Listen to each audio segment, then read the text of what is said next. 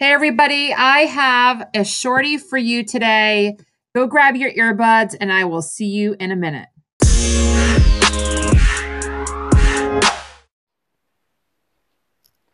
So, with all of the podcast episodes I've recorded since I began this podcasting journey, I've listened back to quite a few, and I realize that sometimes I go way beyond marketing um, and talk a lot about business. So today I really want to reel it back in because I know that many of you are listening to get a quick tip on how to market your business better. And where I tend to focus a lot on social post content, content for your blog, for your videos, for your social media platforms, I want to talk for a minute just about planning. And I know that I've talked about it before, but I want to really zero in on using a content calendar tool or a content tool that works for you.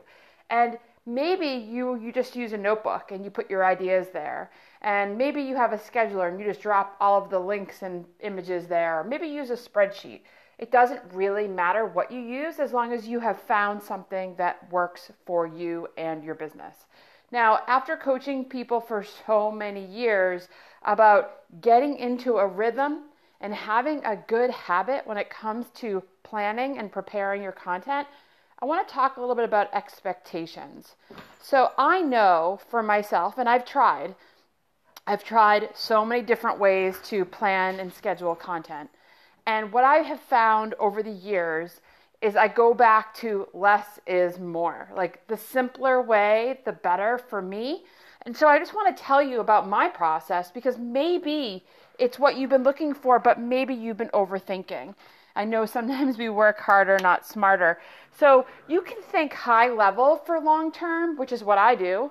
I think high level for three months, six months, 12 months. Like I have an idea of what I want to say, how I want to say it, but I don't actually do the work for that yet. And believe it or not, while oftentimes it's great to have a strategy session and plan out three months or six months in advance. It's great to have those ideas flowing. But as you know, things will change. Your business will change. The needs of your customers will change. The environment will change. You might want to change. And so oftentimes that inhibits the change if you are going to be rigid and have all that information ready to go. So believe it or not, I stick to two weeks. That's all I worry about. And I, I use the term worry um, loosely. I plan for two weeks ahead. Now, again, I have an idea of where I'm going in a month, in three months, in six months, in a year. You have to look that far ahead, but your looking glass doesn't have to be so rigid. So, if you follow my practice and think about two weeks, it's a lot easier to curate your content and get it scheduled.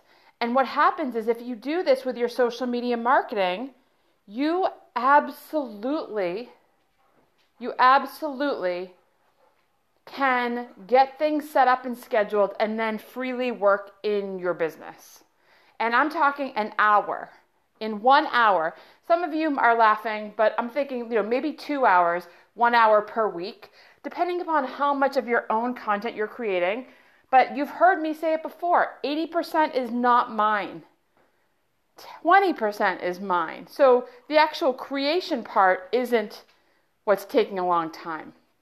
Actually, finding articles that I want to share or inspirational quotes that I want to share, that takes a little time. But I use tools like Post Planner or even Google to find, or I use hashtags on Instagram to find content that I want to share.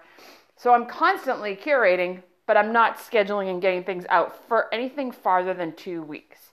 Now, if I'm going on a vacation for some reason, and I bet you know this too, if you're going away or if you have something that's happening in your business, for some reason you're able to easily plan ahead. But when you're not away, you for some reason just can't find the time to get ahead. You're constantly shooting from the hip. You're constantly thinking, oh my goodness, I need to post today.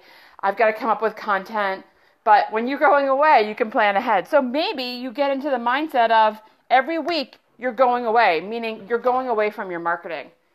Take that little trip every single week so that you don't have to worry about your marketing, so that you can worry less about your marketing, so that you can feel good that every day you don't think, oh, I have to post today, or oh, I forgot to post, or oh, I forgot to curate content.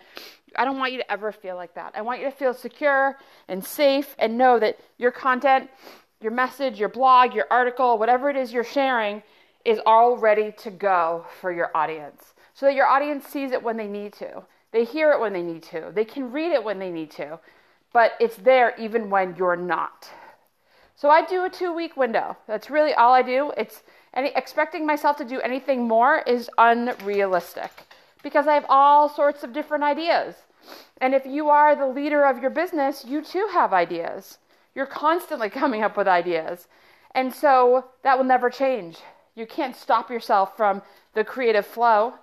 So don't try to. So try to plan within two weeks. Try to schedule and curate content and get it loaded up into a Facebook scheduler or use an app or a program or a platform that helps you schedule and send content out to your platforms. I currently um, am using Post Planner for Twitter and Facebook, and I use Planoly for Instagram. And I'll drop those links um, in the show notes. But what I want to say to you is don't expect more than that's realistic because you are busy doing so many other things in your business.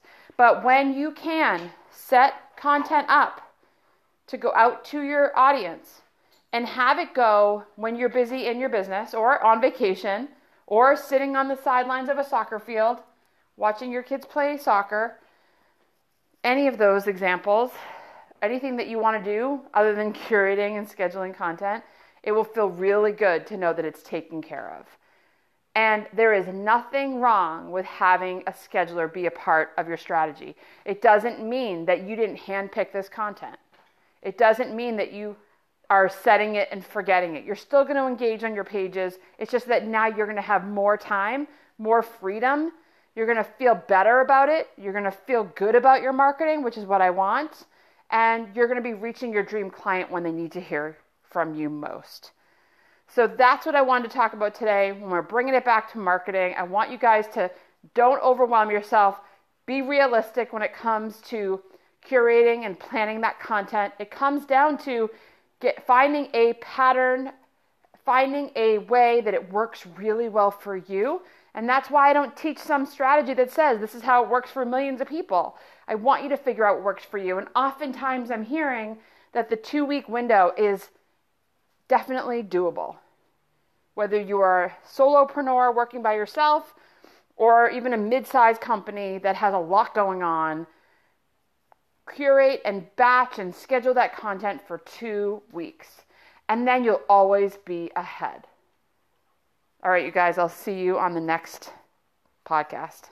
Thanks for listening.